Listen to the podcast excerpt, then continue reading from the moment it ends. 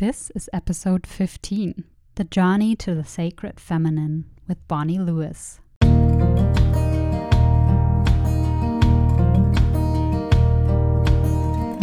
Welcome to Sophia on Earth. I'm your host, Sophia. I'm a coach, entrepreneur, and yoga teacher, and I help women lead from their feminine in their relationships and in business.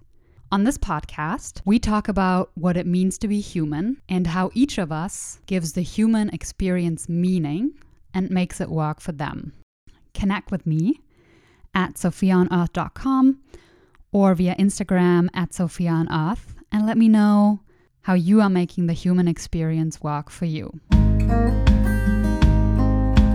Today's guest is Bonnie Lewis. Bonnie is a gifted author, speaker, and theologian, and the author of Timshel, the first ever idiomatic Bible translation that was recently funded on Kickstarter. In this episode, Bonnie and I talk about Something to Say, a workshop we attended together in 2019. We talk about the journey to the sacred feminine. We talk about the male dominated world that we're living in we talk about the American dream. So let's get into it. Hi, Bonnie.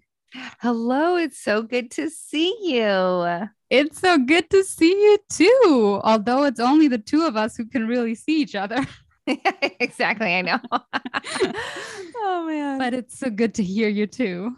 Yes, I, I love, I forgot how soothing and calming your voice is. Mm. I feel like mm. I want you to, you know, what I need to have you do sometime is like pay you to record yourself reading a book out loud and then I could listen to the book on tape and in your voice.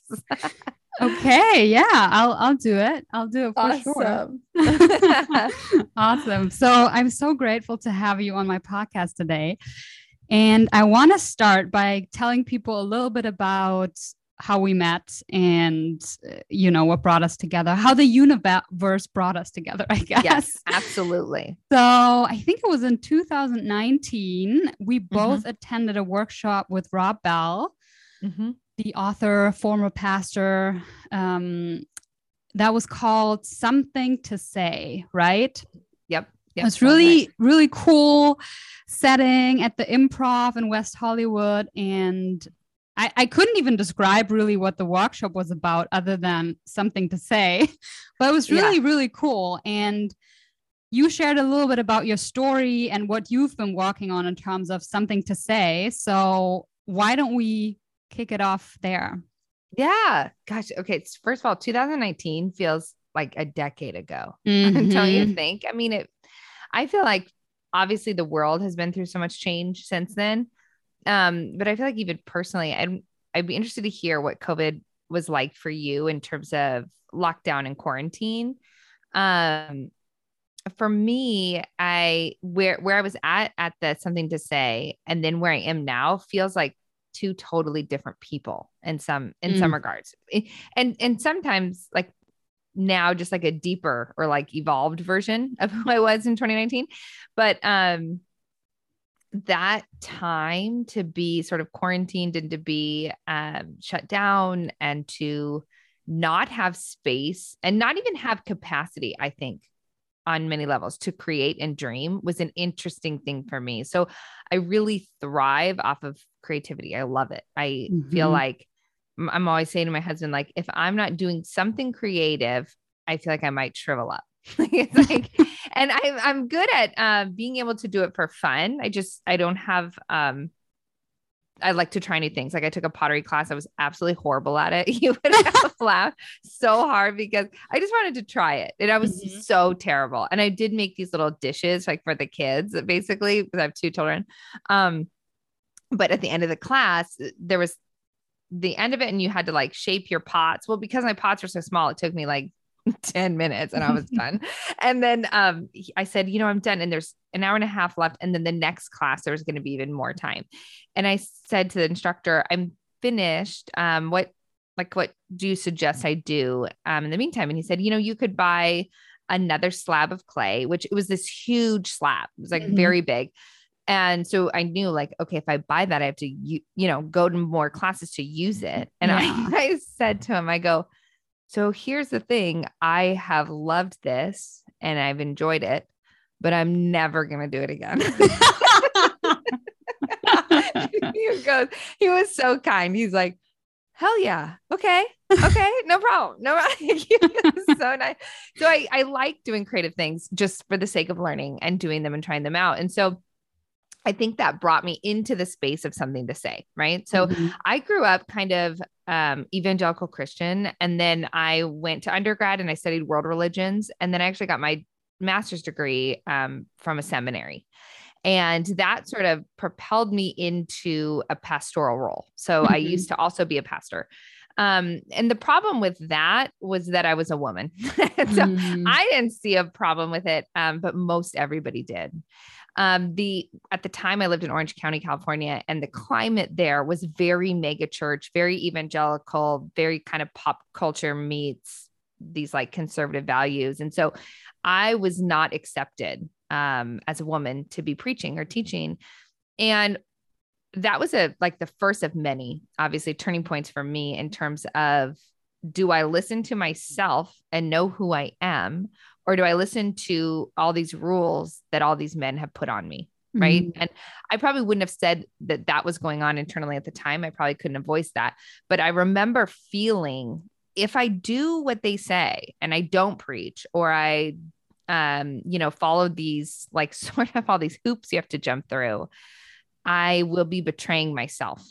And I don't know if I can live with that. Right. So that was kind of a juncture for me. Um, and so going fast forwarding a few years, I sort of lived in that space for a very long time.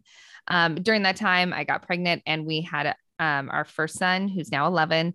And then I also then got pregnant with our second child. And I ended up actually delivering that baby as a stillbirth. Um, there was an mm. issue with the cord and it wrapped around his neck. And so I delivered him prematurely as um, as a stillborn baby. And what that's obviously wrecks you on every level imaginable. Um, yeah. But in terms of spirituality and in terms of intuition, even, it was a huge about face. Um, leading up to finding out that that he had passed in the womb there was all of these little things that i knew instinctually something's wrong right mm-hmm. it's like i knew my body and i just knew something's not right um everybody that i voiced concerns to was very much like oh you're just worrying right um mm-hmm. oh you're just being emotional it's the hormone you know whatever whatever yeah.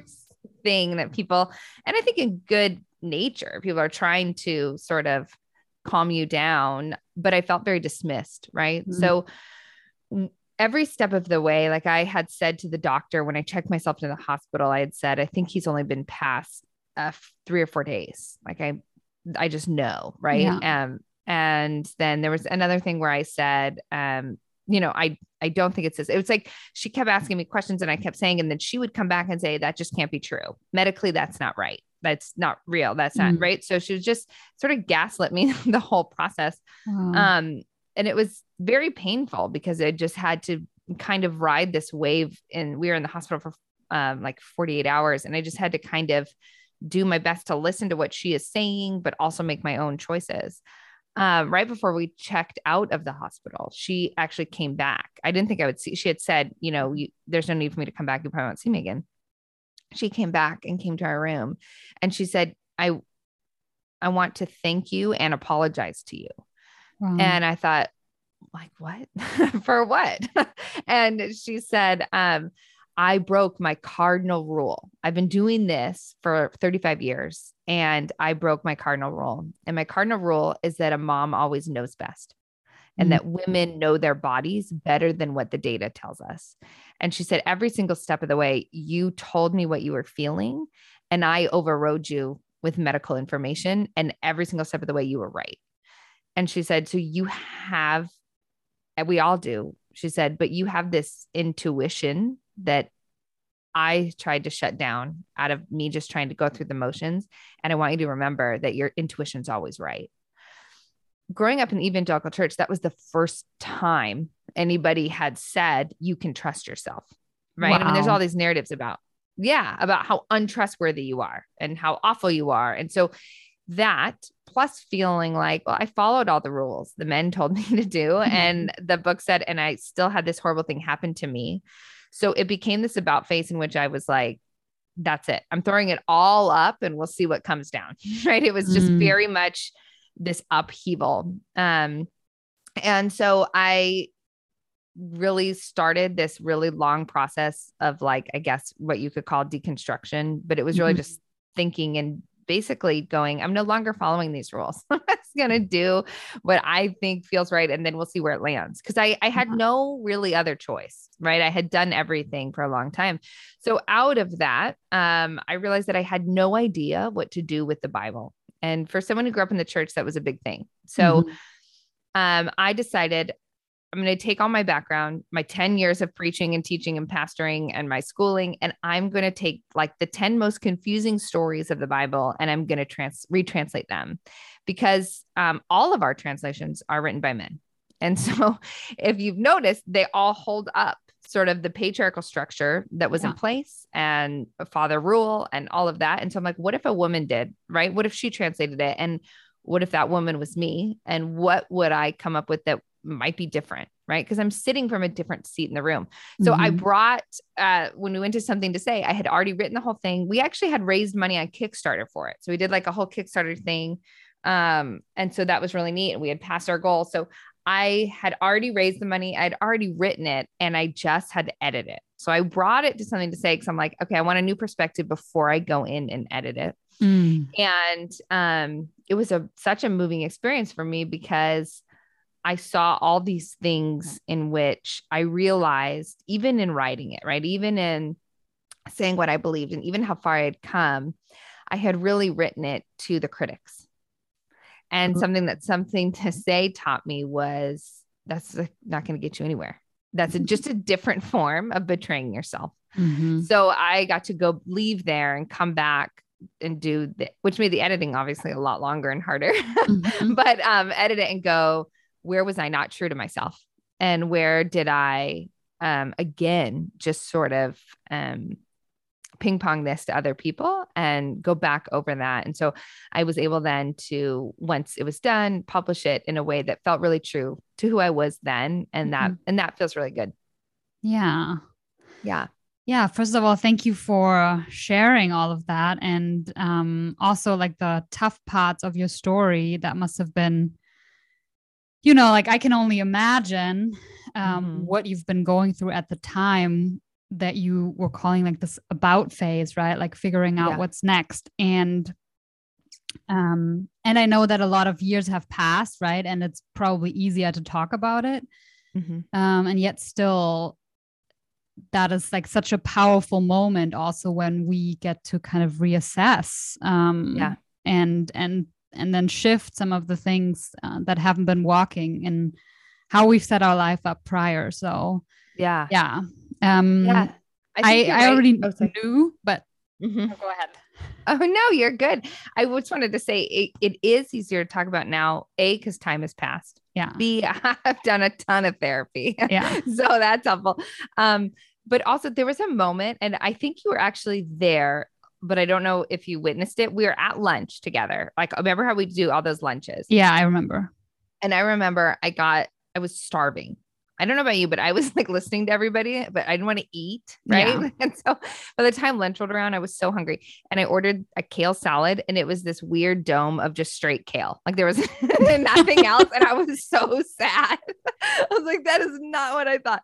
And I'm sitting there and I'm just kind of begrudgingly eating the salad. And Matt, do you remember Matt? Yeah, I remember him. Um, yeah. Okay. So Matt was in front of me and Matt was visually impaired or is visually impaired. And so at the time he had said to me, I heard, I'm recognizing your voice. Are you the one that came up and shared about your Bible translation? Mm-hmm. And I'm mm-hmm. like, oh, yes, that was me. And he said something right then that was another one of those moments. And it be it was so healing and it became the catalyst that makes it easier to talk about. And he said, um, he said, when you were talking, I had this overwhelming feeling that your baby is living on through your translation. Ooh. That the energy of your baby is now into your book. And it was this moment. I mean, he owed me nothing. He's just this guy that was like, Hey, I had this thought. I just broke down in tears. And I remember feeling like, Oh, he can live on again Like we don't have to li- lose people in the way we think we do. Yeah. And from then on, um, that has become a real anchor for me in terms of how we look at life and how energy moves and changes and shifts and rebirths. And um, it was really, really profound. Wow. Yeah. Wow. Like, I, I, yeah, no words. Like, it's so incredible how these, like, you didn't go to like this workshop, right? Thinking that this was what what you were going to get out of it. Um, yes. You know, on the surface, it's maybe like a creative expression kind of workshop. So it's just like so incredible how these lessons and and moments of healing are planted into our lives. Yeah. Wow. Um, and maybe um, I'll give a little bit of context on so so people can imagine how this this was set up, right? People could kind of Yeah. come with an idea that they had, and then they would get into the hot seat and in front of the 50 people that were in the room, share about something that they've been working on, something that they wanted to share with the world, and then Rob would kind of ask questions and and Yeah. get you to a place um, that would help you to move on with your idea. So, yeah, it was really profound in that. Yeah, Yeah. And I didn't expect, uh, first of all, I don't think I would have come. I literally pictured like we're all sitting there working on our projects and Rob like looks over your shoulder. Does that make sense? yeah, So I don't know if I would have done it. I mean, I've been a Rob fan forever. So I, um, when he was like not even, he was on borderline, he was still a pastor. yeah, So it was like borderline controversial days. Um, I was at like really involved. I was at a non-denominational school, but like it was a secular school, but I was very much involved in like the campus ministry and like all this stuff. And I loved Rob's sermons, but everybody thought Rob was like, you know, a heretic and whatever. And so I would put his sermons on my iPod and then I would do like uh, long walks around the our old town that our college was in. And then my I was the only one in my house with an iPod, and so people would always say, "Can I borrow your iPod?" And it was always this scramble because I'd have to uh, like make sure to erase the sermons off. I was afraid.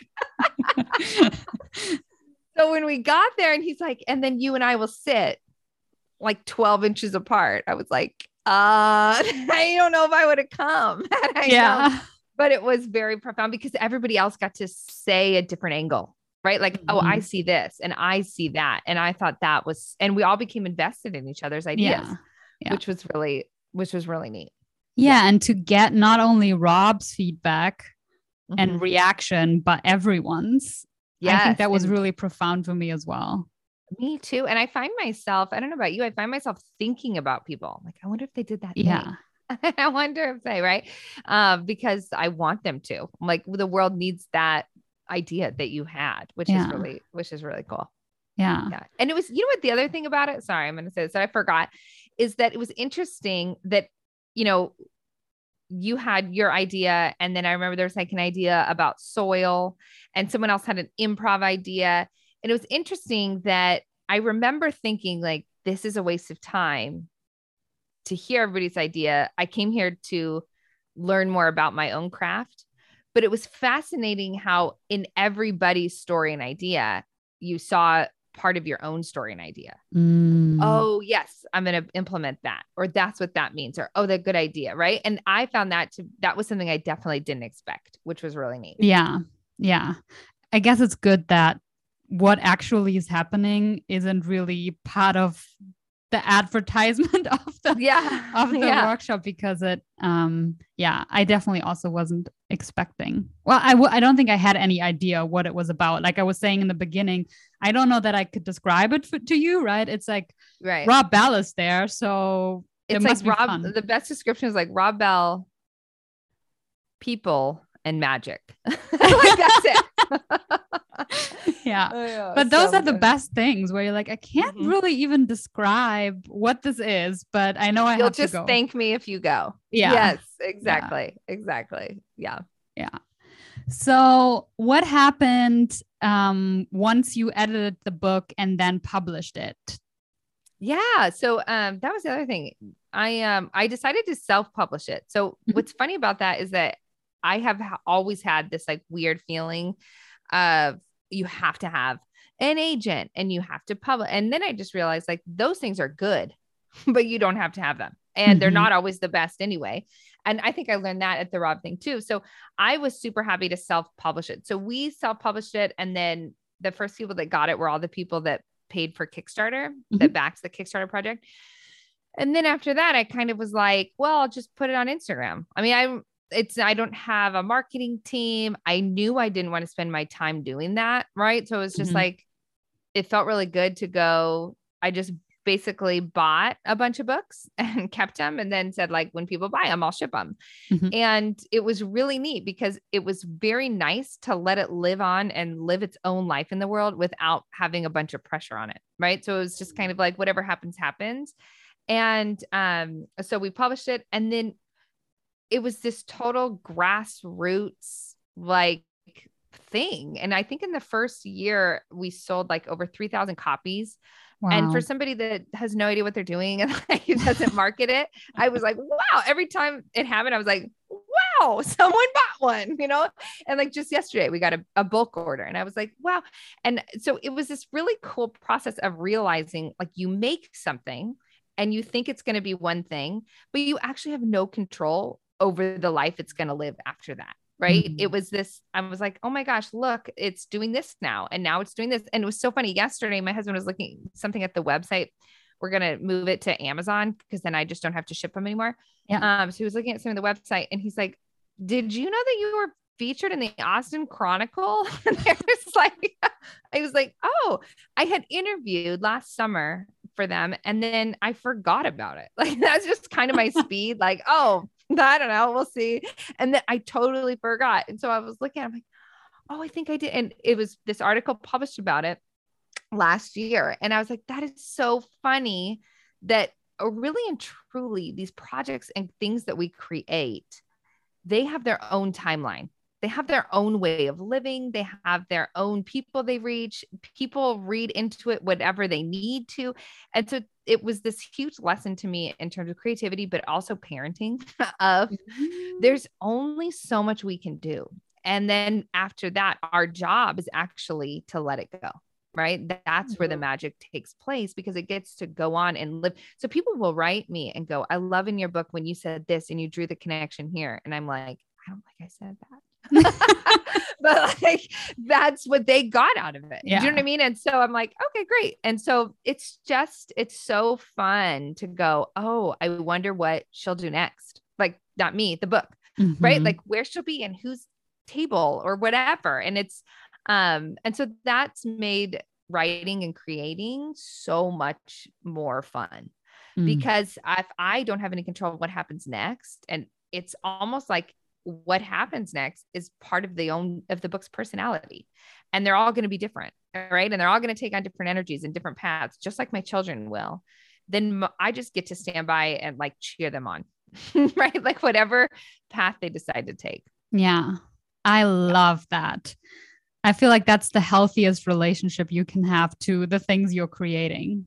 Yes yes. Yeah. and i'm grateful. I feel like i was set free. I think and I would actually love to hear what it feels like in terms of your culture where you are here in America. We have there's such a emphasis on the American dream mm. and that in order and and also patriarchal culture the in order for something to be successful it has to be big right and in mm. order for something for you to be proud of your work you are famous. It's like this very weird cultural aspect of it where it's um and I'm writing a new book right now on um it's a uh um historical fiction and it takes place during the Revolutionary War era and I'm thinking about the roots there about how we were really born out of sort of taking over and patriarchy and violence and that's in our bones now and mm-hmm. so i feel that when i'm creating and for a very long time, that was the rub, right? It was like, mm-hmm. is it worth doing if only two people buy it? Yeah. Right. And and to be honest, sometimes you have people that are successful say, of course it is, it's for you. And I always used to think, like, well, you're just saying that because you're successful. So it's easy for you to say that. Um, but now after having done some classes, some books, some things, I'm like, oh no, it is always worth it. Like that is because mm-hmm. that defines me.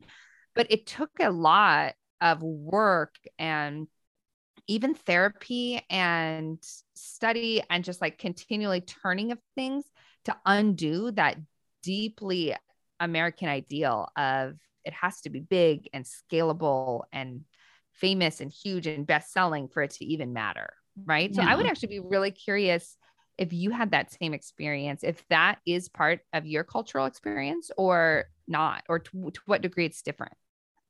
Yeah, this is a very interesting question. And also something that I think about a lot, like in terms of the American dream.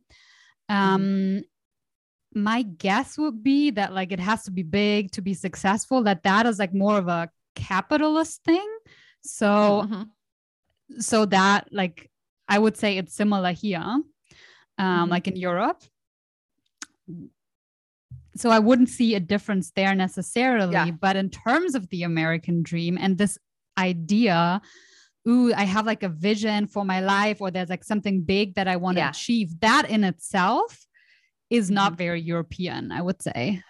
Oh, interesting. So, interesting. Yeah. you know, like, um, if you think in terms of like a business or something, of course you want to scale the business, you know, like I think that will be the same. live. Uh-huh. Yeah. Mm-hmm. Uh, of course you want it to be big. Of course you, you know, you know, you want to get the 10 million from the VC fund mm-hmm. and not mm-hmm. just yeah, the five, yeah. you know, like so yeah. that is like all the same.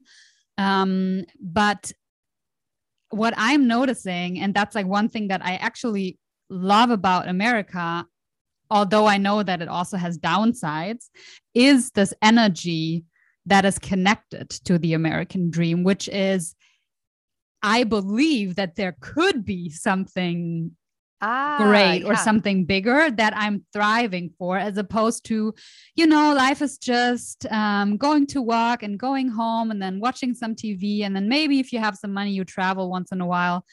Uh, but like not really thriving for anything big. And big doesn't mean a lot of money or success or millions of people um, read the book or whatever.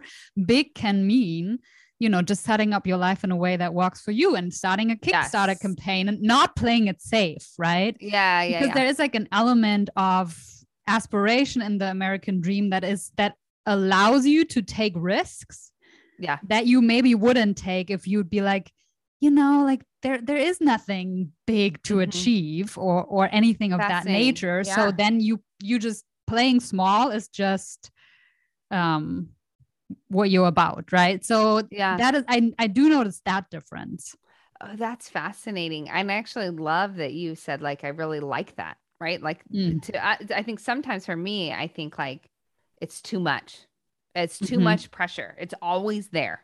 Yeah. so i you know right? But to be able if the balance is right? So I, th- I, think where we get probably run into the most trouble is what you articulated so beautifully. Is like this concept of like when the american dream plus capitalism plus the patriarchy sort of all folds into a bad spot yeah. that's where the struggle is. Yeah. But if i can unwind those and look at them each separately and find a balance of yeah. um, i want to be really content in today and also what is my highest and best yeah. right? So it's um sort of balancing that out but that's really neat. I love to hear your perspective on that. That's really yeah and yeah and like your your highest doesn't mean highest in likes right. or views or readers or whatever right? Right. The highest expression of you right? So like to de- de- detach that for sure yeah. um but to to still aspire for something bigger you know yeah and I would even say um, with something like a workshop, like something to say, where people come with like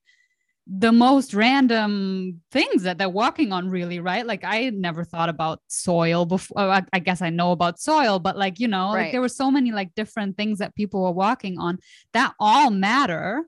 Um, I have found once I returned to Europe in 2020 that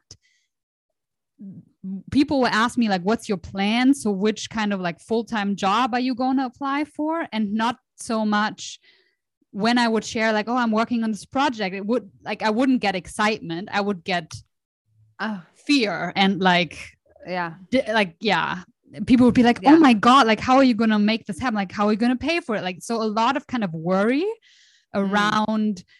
creating something um yeah and yeah and you know that's just like another layer of this Yeah. And like in the US, you tell somebody, oh, like I have this project that I'm working on. People are like generally excited. Yes. Lots of entrepreneurs here. Yeah. Yeah. And Mhm. it's not like, oh my God, like, how are you going to make it work? And like, is this reasonable? And it's a, like, is this realistic? So that's like, to me, and obviously I'm completely generalizing, but to me, that's like more of the European mindset. Um, Fascinating. yeah. Well, I think it too depends on everybody's intersections with taking risk and entrepreneurship. So Mm. like my my family, my parents were both teachers and they Mhm. retired as teachers after like 47 years of teaching. I mean, they were they were that's what they did. And um so when I say things like I'm going to quit my job and write a Bible translation. They're like, "Wait, what? like why would you do that?" Right? And and because they they didn't do that. They didn't Mhm. take a risk. They weren't entrepreneurs. My husband's family, um, his mom worked in corporate America, still does forever, but his dad um, has always been an entrepreneur and owned many bus- different businesses. So the reaction from them was different. Oh, great, Mhm. cool, right? And so it's my it's been a reconditioning too of my husband being like, well, of course you can do that. Of course you can do that, right? Because for so long I was like, well, no, you can't do it, right? And so we all mm-hmm. each individually, you have this collective mindset, whether Yeah. it be American, European, or anything else, and then we all come to the table with our own individual Yeah. worries, fears, biases, whatever it is that go that kind of make us, I think, either keep going or reevaluate and go a different different path. Yeah. Yeah, for sure. It's, you know, your kind of like conditioning that you receive from your family and your community and all that on top of Yeah. that, for sure. And then you even need a little bit more resilience if you want to Mhm. create something in an environment like that, right? And, you know, I'm, I'm guessing that people are less likely to do it then. I was actually just this weekend I um, met my godmother um, who lives in France. She she's German but she lives in France and for a couple of years she started like her own business um, around kind of travel and kind of like tour guiding and it didn't work out right away. So she paints like this entire picture of like how you know like she didn't succeed and like all the things but also she didn't really try like Totally. and she didn't stick with it right so Yeah. it's those are just like some of the things that i'm noticing i'm sure there's other ways too right and then the good part about um, living in not all of the european cities but in berlin for example it's actually a great place for entrepreneurs because it's very cheap Oh, interesting. so yeah, you don't need a lot of money to like pay for your rent and all that stuff. So that's like one thing that I'm tapping into at the moment. I'm just grateful that I can be in this place right now as I'm starting my own business yeah. because the risk like financially is maybe like a little lower also i'm you know i'm a german citizen so obviously easier to be in in the place um, that i Yeah. kind of have the citizenship of but you know like that those are things to consider as well but Right. but at the end of the day it's about the bigger the bigger stuff and and yeah how yeah. resilient you Uh, are with it I was just gonna say yes. uh, Like so, it's like ninety percent mental. right? yeah Of like, no, I can keep trying. I can do it Yeah. again. I can, you know. I think I shared with you before you got on the call. I've been training for my first marathon, yeah and um, that has helped me even in the running and in the creativity of this is going to turn out either exactly or very close to how I think it will. So if I think that this 20 mile run is going to be extremely hard and I'll probably quit, then Oh. I guarantee I will. yeah Right. It's like my whole, all our cells are always listening. Yeah. But if I work on it and I picture myself running across the finish line and I do this and this and this, then I, that will probably be it. And maybe better. Maybe I'll Mhm. like get a good time or whatever it is. But it's like um the same thing is true, right? And Yeah. with creativity. So I think I can't remember who it was. I, I read an article and the article was like, um, most writers never make enough money to live. Mhm. And I read it and I had this like feeling of relief. Like, oh, okay, good. That kind of takes the pressure off and I can now write whatever I want. Mhm. Basically, if I'm not going to make enough money anyway, then I might as well. right. And then I'm writing it and I'm realizing I'm not writing it with the same intention when so the thing about Tim Shell is that all these people had paid up front, right? Yeah. We had raised like $80,000 or something. So I was like, I have to deliver mm-hmm. like a good mm-hmm. product and something like that they want to read. Right. So there was a bit of, pre- and I had a timeline, which I think I loved, right? Of like, it has to be done by this day. Because if you don't, I think you had a year. So if you don't get it in their hands in a year, you have to pay them back. Ooh. And I I used the money to pay the editor. And we had a psychologist on the team and a designer. So I'm like, I can't pay them back. I literally have no option but to do it. So I'm mm-hmm. like, I have to mm-hmm. do it. Um, so that intentionality, it's like it put a good amount of pressure, right? Yeah. It was like the right chamber. Um, and then with when I read this thing and I'm starting writing my second book, I realized I didn't feel any of that pressure and that wasn't good, right? Because it was like, I'm not writing to the degree I want. So then I had to switch and go, okay, most writers, maybe they don't, but why not me? Mm-hmm. Why couldn't I make a living off my book? And so what if I wrote going, I'm going to make a living off my book? Yeah. Right. That changed the game. Then I'm more creative, then I'm searching for things, I'm doing things. So it's this total balance of resiliency of reaching for something higher, but also not putting so much pressure that you squash it. Mm-hmm. Right. So there's this big balance there that it takes a lot of mental work and awareness around what it is we're doing. Yeah, a hundred percent. Yeah. And I find that when you and you shared, right, you've done therapy, so have I, and coaching and and all the things. Uh, when you have a good understanding of yourself and an awareness like of your patterns and yeah and all that it will just make it so much easier because yeah, you'll notice like, like you know you'll be even even able to notice oh right, like there is this pressure oh i'm doing this you know oh, i'm doing that uh, thing again yeah. yeah and i know how it turns out so okay yeah. i gotta switch yes exactly yeah. exactly a hundred percent so after you had published the book you mm-hmm. also started i or maybe you had done it before as well but i i know that you then started teaching a bunch of classes um, and I would love to hear more about those, especially one that you were teaching or that you are still teaching mm-hmm. on the sacred feminine. Yeah. Because it's very interesting too. Like I talk about femininity a lot, but to also see it in the context of the Bible.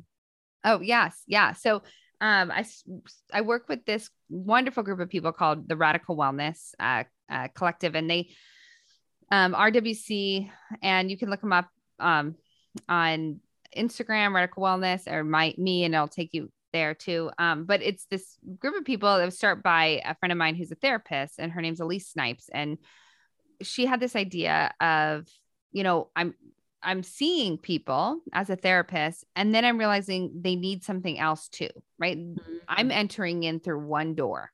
Um, they need all these other doors, so it's a more holistic approach. So she put together this team, you know, we interviewed and did the whole thing. And so there's therapists on the team, and each one um, sort of has their own, they can do anything, but they have their own specialty, right? So it might be couples, might be trauma, might be anxiety, um, substance abuse, whatever it is. And then she also has on the team uh, myself, and I do like spiritual coaching and creative coaching. Mm-hmm. And then um, we have someone else on the team who's a somatic therapist. So she does uh, body work. And so someone comes in and they have an intake and they're like, this is what I want to, and then this is what I want to work on. And then our person um, who's in charge of saying, this is what I think you need, sort of put together a plan in which the person jumps through all of us.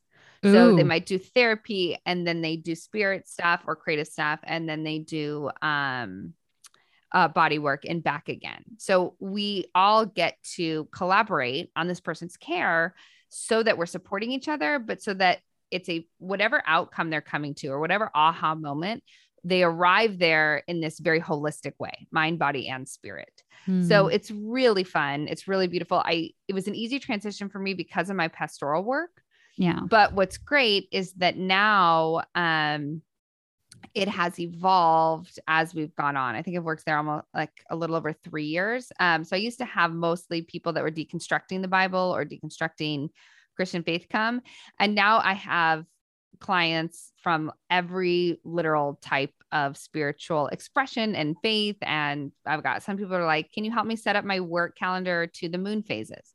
Can you, right? Or like, can I, I want to deconstruct this, or I want to know about Buddhism, or teach me meditation, right? So I, it's been so much fun. So I meet clients one on one and then I do groups. Uh, but it's really fun because I've, I've expanded as they've expanded. So my own spirituality has been able to do that. So this year, I also got a meditation certification from the Chopra Institute, which has been really fun. Um, and then, yeah, I started teaching these classes. So at the beginning, I started probably the, the first year I was there, I, maybe a few months in, I started teaching this class called um, The Sacred Feminine. And it really was, and the whole the class still does, starts out with this idea of just the patriarchy. What is mm-hmm. it? It's not necessarily uh, gender, right? Um, we're all sort of caged by it. Um, and then we look at organized religion within that context. And why is it that, especially within Christianity, um, we only hear God as male? And what if we heard God as female? How does that change things? And how does that change who you believe yourself to be? And then from there, I go on, it's a four week course, and I go on to talk about um, expressions of the divine feminine in other cultures and in other religions, um, in archetypes, right? Um, we do stuff with the labyrinth. Um, and we just sort of dive into let's unfold this a little bit so we can build our own expression of the divine within, but also our own intuition, our own voice, and just sort of realize how much we've been influenced by male expressions of power and divinity that we've just accepted because we haven't known anything different. So I started it and then I offer it every couple months and it's so fun because it's this it's we usually cap it at like 6 people so it doesn't get too big. Yeah. Um and it's once a week for 2 hours. We just do it in the evenings and we just I present stuff and then everybody talks it out, right? It's like this uh, place where we get to all sort of see see each other and be seen by each other mm. and share our stories and wrestle and ask questions so um it's it's such a joy and it always evolves so when so my next one is actually starts wednesday june 15th so it'll be for four weeks and you can find all the info at radicalwellness.com uh, under groups and um but i can really link it too Oh, perfect. Thank mm-hmm. you. Um, and we have only a few spots left. We only have like half of it full. So there's still a few spots. Uh, but what's fun about it is that when people come in, they fill out like a form mm-hmm. about sort of their background or what they believe, what they're struggling with. And so I really try to tailor the content to support whatever journey these people are on, which is um, a blast because then I get to learn more and I get to hear their stories. So, um, so that's really cool. And it's been like so fulfilling in a way. I think I just wandered around for a long time feeling like I'm the only person thinking about these things. right. So um the more I dive into it, the more I see other people and thinkers, right? But then meet people like in the flesh that are like, no, I'm thinking about this thing. I'm thinking about this thing. So um it's really neat. And it's all on Zoom. So if anybody wants to join, I would love to have you. It's it's a lot of fun. Cool. Yeah, I will definitely link it in the show notes so people can look it up and uh, and see kind of uh, for me it's always like a time zone thing too so i know um, you know we had one person um i can't cannot for the life of me right now i'm going drawing a blank but she was in the middle east. So she would always get on and it was like pitch black and she just like had her cup of coffee and it was like three in the morning. So by the wow. time the class ended the sun was rising and she had this like warm glow. It was like it was really cool but i know the time zone can be tough yeah. Yeah. Um i love what you said there about like different expressions of feminine divinity that you go into. And can you give some examples just so we get yeah. a sense? Yes totally. So um like of some of it um so for example within the christian religion we talk a lot about um sophia. Ah. And uh, um, that interchangeably sophia was really the name for what we would call now holy spirit and it was this feminine presence.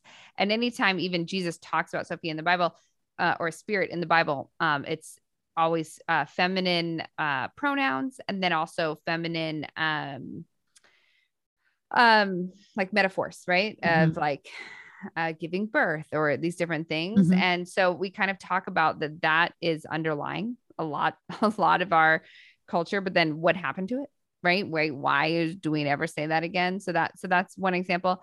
Um and then we talk about i talk about two when we talk about the labyrinth right? So there's a a big uh, greek myth about the labyrinth and like ariadne and um she ties this string around theseus and he goes in and kills the minotaur.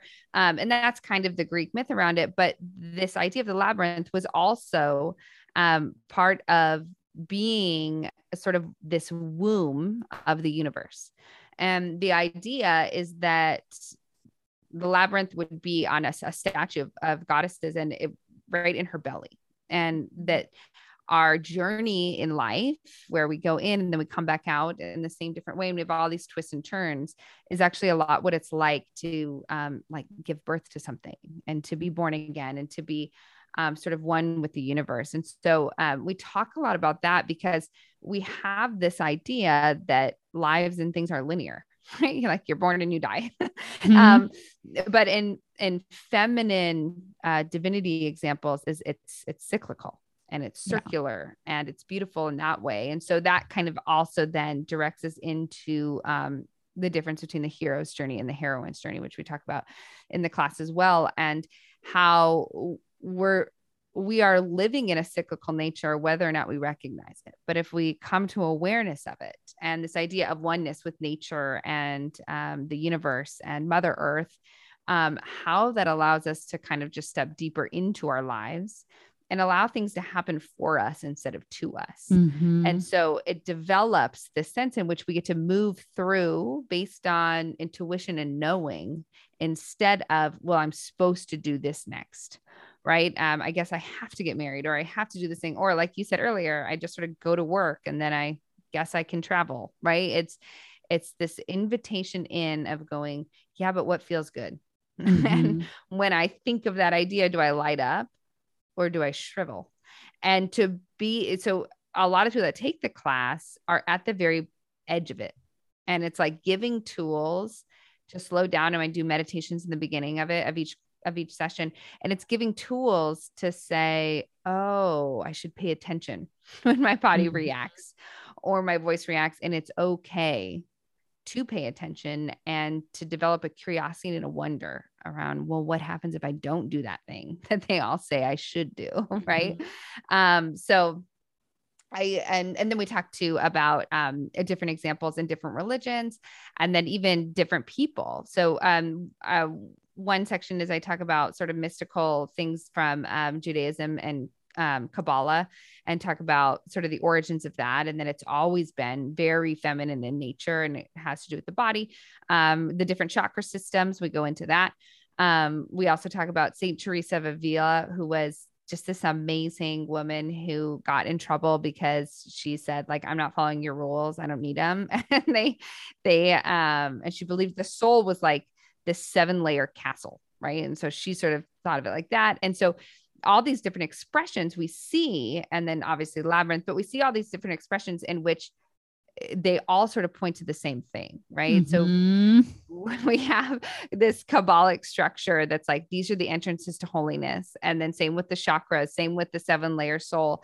And it's like on some level, this feminine aspect of divinity um, has to do with this sort of unfolding, unpeeling, journeying adventure, and a lot less to do with all these rules. And so to look at that and say, this has actually always been here, but notice that it's also always been buried right? Mm. So it's there, but it's only allowed to exist on the edges. And um, taking a like a mirrored look into our own stories and then how we want to proceed ahead. Yeah. Oh, I love that. And, you know, there's so many different angles to go at this. And Mhm. that, but we, like you were just sharing, we always end at the same point, right? When Yeah. I like talk about it, I I think one of the main things I would say is I didn't even know like what feminine energy really was yeah. until I discovered that when I express myself in that way, like when I am more creative, when I do follow my intuition, it actually feels a lot better in my body. But it's not that I like didn't want to experience it. I just didn't know. Yes, I didn't even know I could, or I didn't know how to tap into it almost, yeah. right? Yeah. Yes. Yeah, for and, sure. Yeah. And then, and, or recognize it. It's like now yeah. I can go, oh, that feels like arm wrestling. and that it feels like floating down a river, right? It's like yeah. now I can tell. Yeah. Yeah. Cool. Um, I would love to know as we are wrapping up, you mentioned in the beginning that the person you were 2019 mm-hmm. is a completely different person than you are today. And looking back, what are some of the lessons that you've learned over the last three years? Oh gosh, that's such a good question. Um, I think um, I didn't.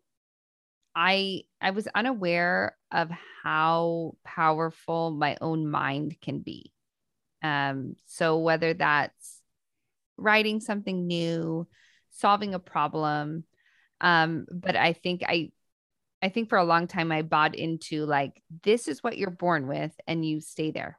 Mm. And right, meditation has opened up for me like, oh, I don't have to. I can expand beyond it and I can grow and I can learn and I can evolve. So that's a huge difference. Um that that's one of them.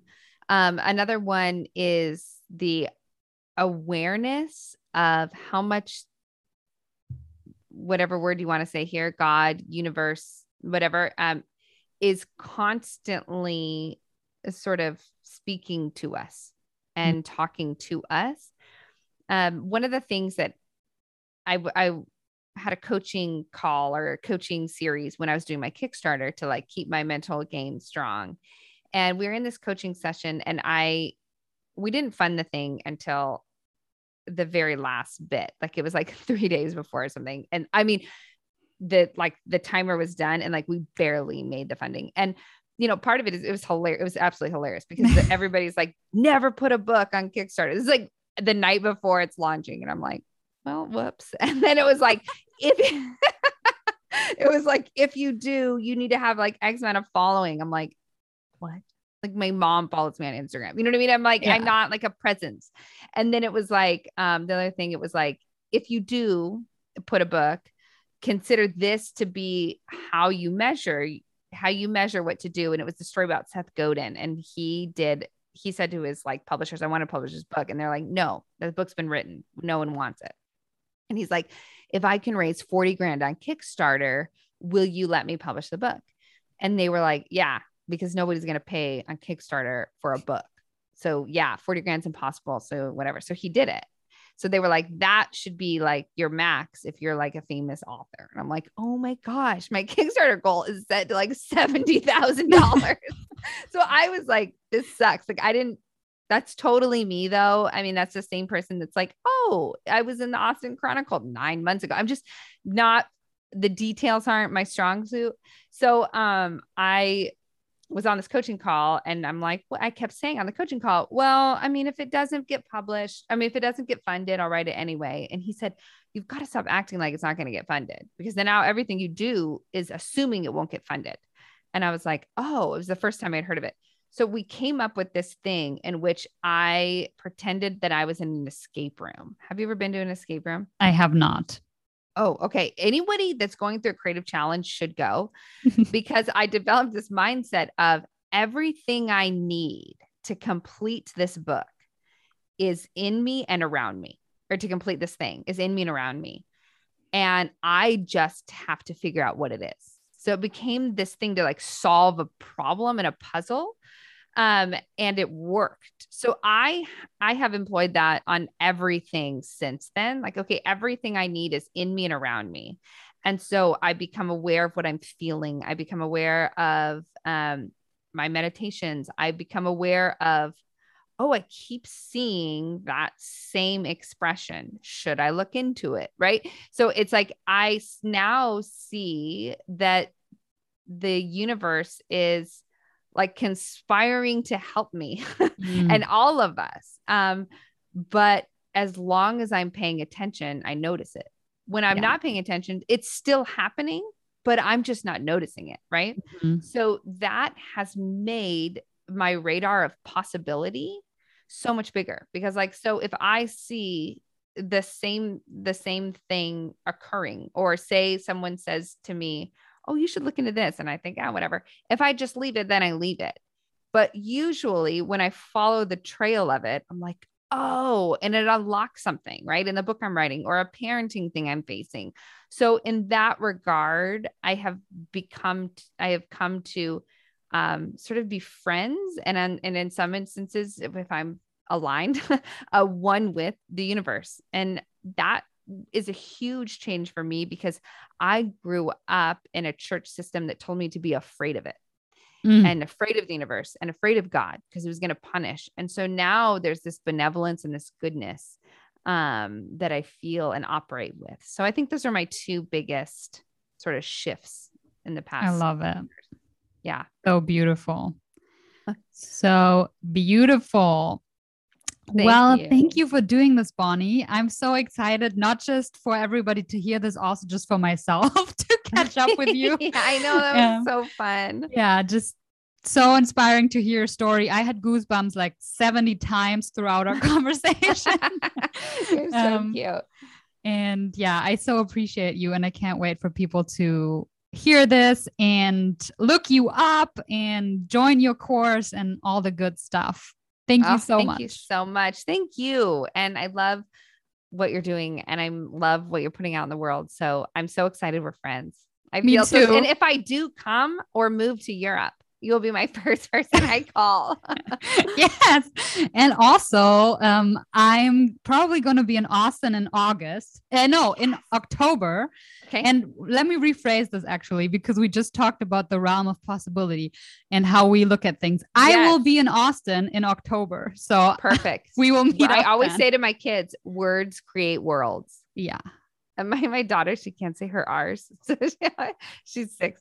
And so my son will be complaining, like, the chores are going to take forever. And my daughter's always like, words quit words," and it's like the cutest thing in the world.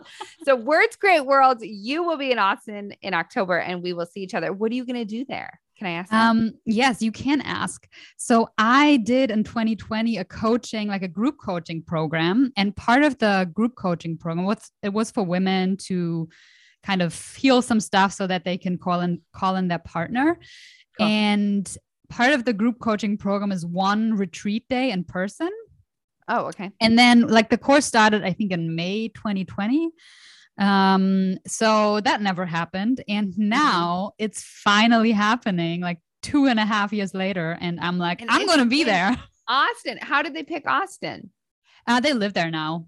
Oh, everyone's lived here now. Yeah. Yeah. Oh, so oh, awesome. yeah. I'm so glad because you know what? If it had happened then, you wouldn't probably be in Austin. And now you get to be, and you're going to love it. exactly. Exactly. I'm so excited. Awesome. Okay, good. Yes, please let me know and then we can hang out. I would love that. yes, we will. Thank you, Bonnie. Thank you so much. It was so good talking with you. Thank you for listening to this episode of Sophia on Earth, where we talk about what it means to be human. If you want to dive deeper, leading from your feminine essence in your relationships and in business, I would love to hear from you and support you on your journey. You can find all of my one on one coaching offers on my website at sophiaonearth.com or feel free to just reach out to me via Instagram at Sophia on Earth. Once again, thank you so much for listening. Sending you so much love.